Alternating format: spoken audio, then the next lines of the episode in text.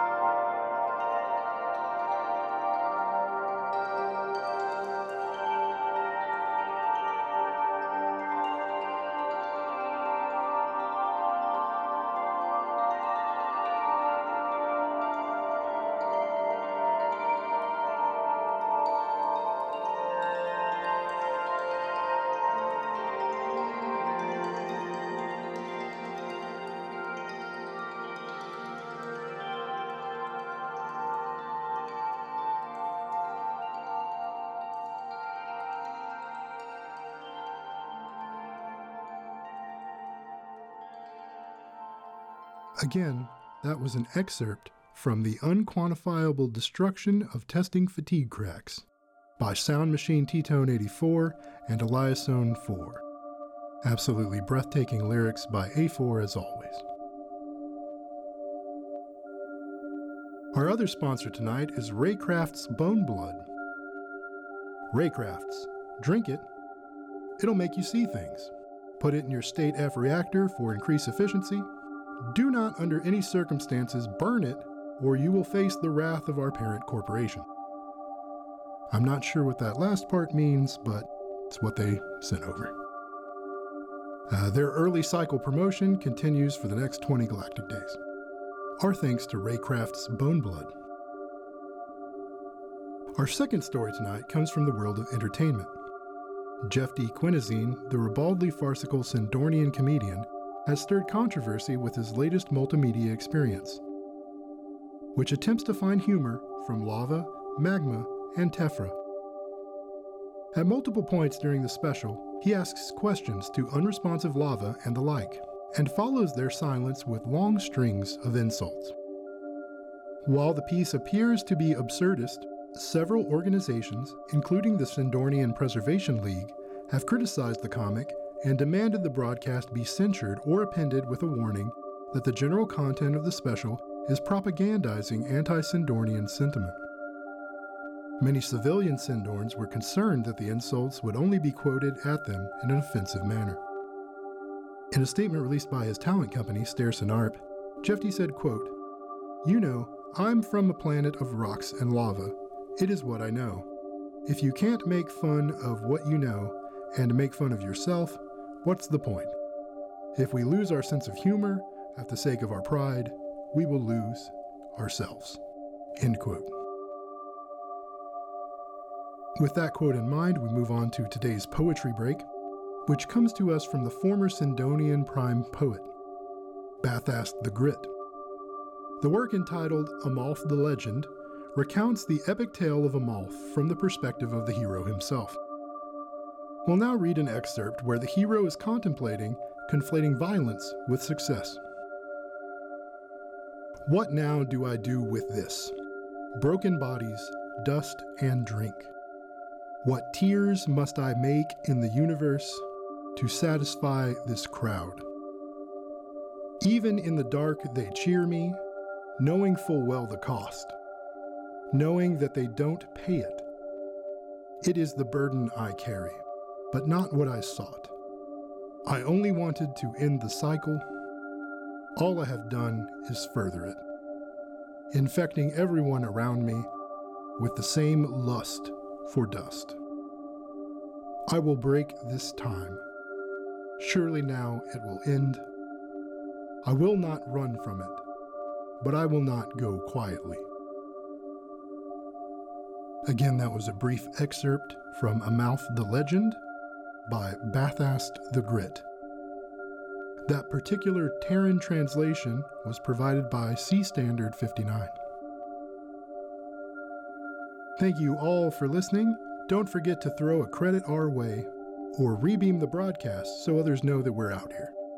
And if you're venturing past the brink, we hope you find what you're looking for, and only what you're looking for.